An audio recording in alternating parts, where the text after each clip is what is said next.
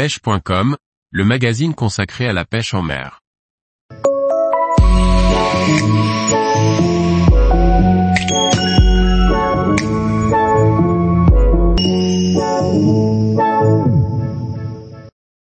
Débuter la pêche à la traîne, quel matériel peut-on utiliser? Par Olivier Lalouf. La pêche à la traîne est une technique à la portée de tous, car elle consiste à laisser traîner derrière le bateau tout en naviguant. Efficace et très polyvalente, la pêche à la traîne requiert un matériel plus ou moins spécifique. Concernant les cannes, il existe des cannes spécialement conçues pour la pêche à la traîne. On va retrouver deux grandes familles de cannes, celles conçues pour la traîne légère et celles conçues pour la traîne lourde.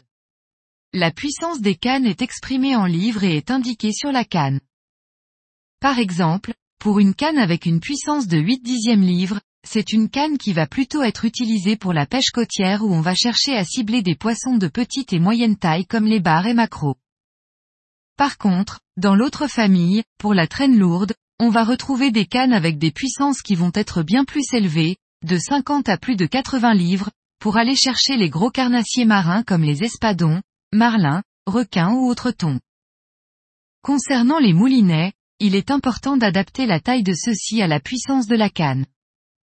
Par exemple, pour une canne de 20 livres, je vais donc utiliser un moulinet de 20 livres. Concernant le frein, on va retrouver le système étoile du moulinet sur tous les moulinets pour la traîne légère.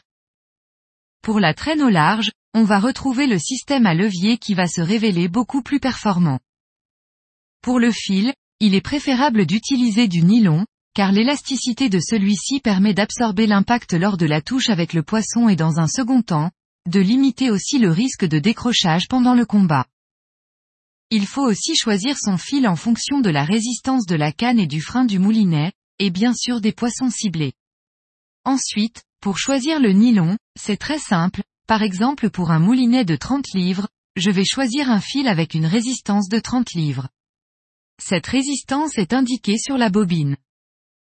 Pour les leurres, on va avoir le choix entre différents types. Tout d'abord les leurres de surface comme leur nom l'indique, ils vont rester à la surface de l'eau. Ensuite, on va avoir tout ce qui est poisson nageur à bavette où la longueur de celle-ci va permettre d'avoir une profondeur de nage qui va évoluer. Et enfin, on va avoir tout ce qui est train de plume qu'on va facilement associer soit à un poisson nageur à bavette soit à une cuillère. Un autre élément à prendre en compte, c'est la vitesse à laquelle il faut traîner pour les traînes légères, on préconise de traîner entre 1 et 5 nœuds, et pour les traînes lourdes, on peut traîner à 5 nœuds et au-delà. Tous les jours, retrouvez l'actualité sur le site pêche.com. Et n'oubliez pas de laisser 5 étoiles sur votre plateforme de podcast.